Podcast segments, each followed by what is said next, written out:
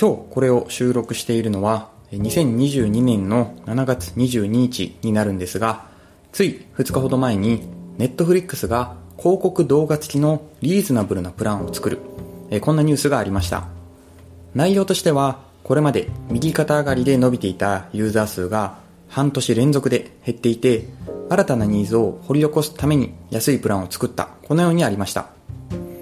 SNS ではこのニュースに対して広告動画付きで映画を見るなんてテレビと同じじゃないか。このプランは理解できない。こんなコメントをたくさん見かけました。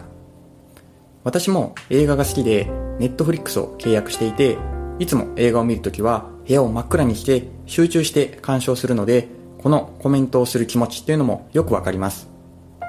ただしこれは誰が買うんだろうこのように感じた時にそれを感じたあなたはターゲットではないということがほとんどです。自分の感覚を他の人も持っているとは限らないわけです。世界を牽引するネットフリックスがニーズのないところにリソースは割きません。では今回の無料プランのターゲットはどんな人なのかについて考えていきます。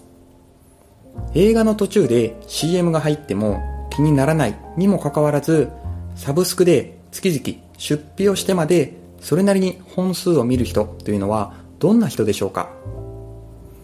私の仮説はコンテンツを情報として捉える忙しい若手の人ではないかと思います。以前最近の若い世代を中心にタイムパフォーマンスを意識する人が増えているという話をしました。音楽をかけるように動画コンテンツを流して何かをしながら流し見で見る人というのが増えているそうです。全てのシーンを集中して見るわけでもなく飛ばしてよくわからなかった部分は Wikipedia で検索をしてあらすじを確認して情報を保管していきます。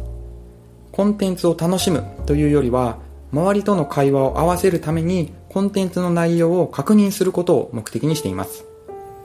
こういう人の場合は合間で CM が入ってもさほど気にならないと思います。あるサービスが出た時に使う使わないを判断するのはもちろん個人の自由です。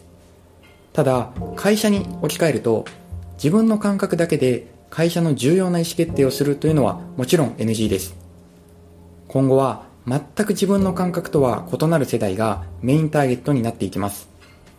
Z 世代マーケティングの本が書店を賑わしていますが自分とは異なる存在を想像することは仕事をする上で重要です。何か自分には全然合わないサービスが出た時にそのサービスを使う人のことを想像してみるというのはいい訓練になります。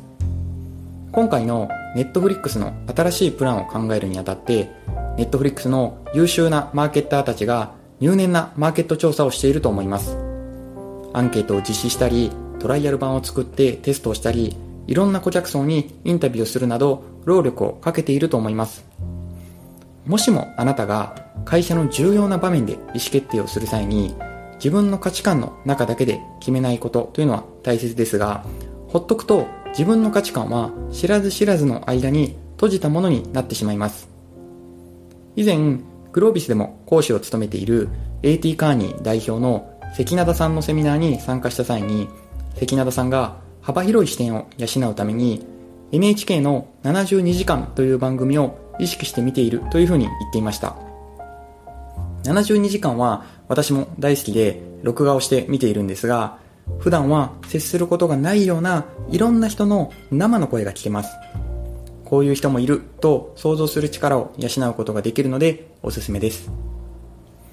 今日は Netflix の広告戦略から視野を広げる重要性についてお話をしました。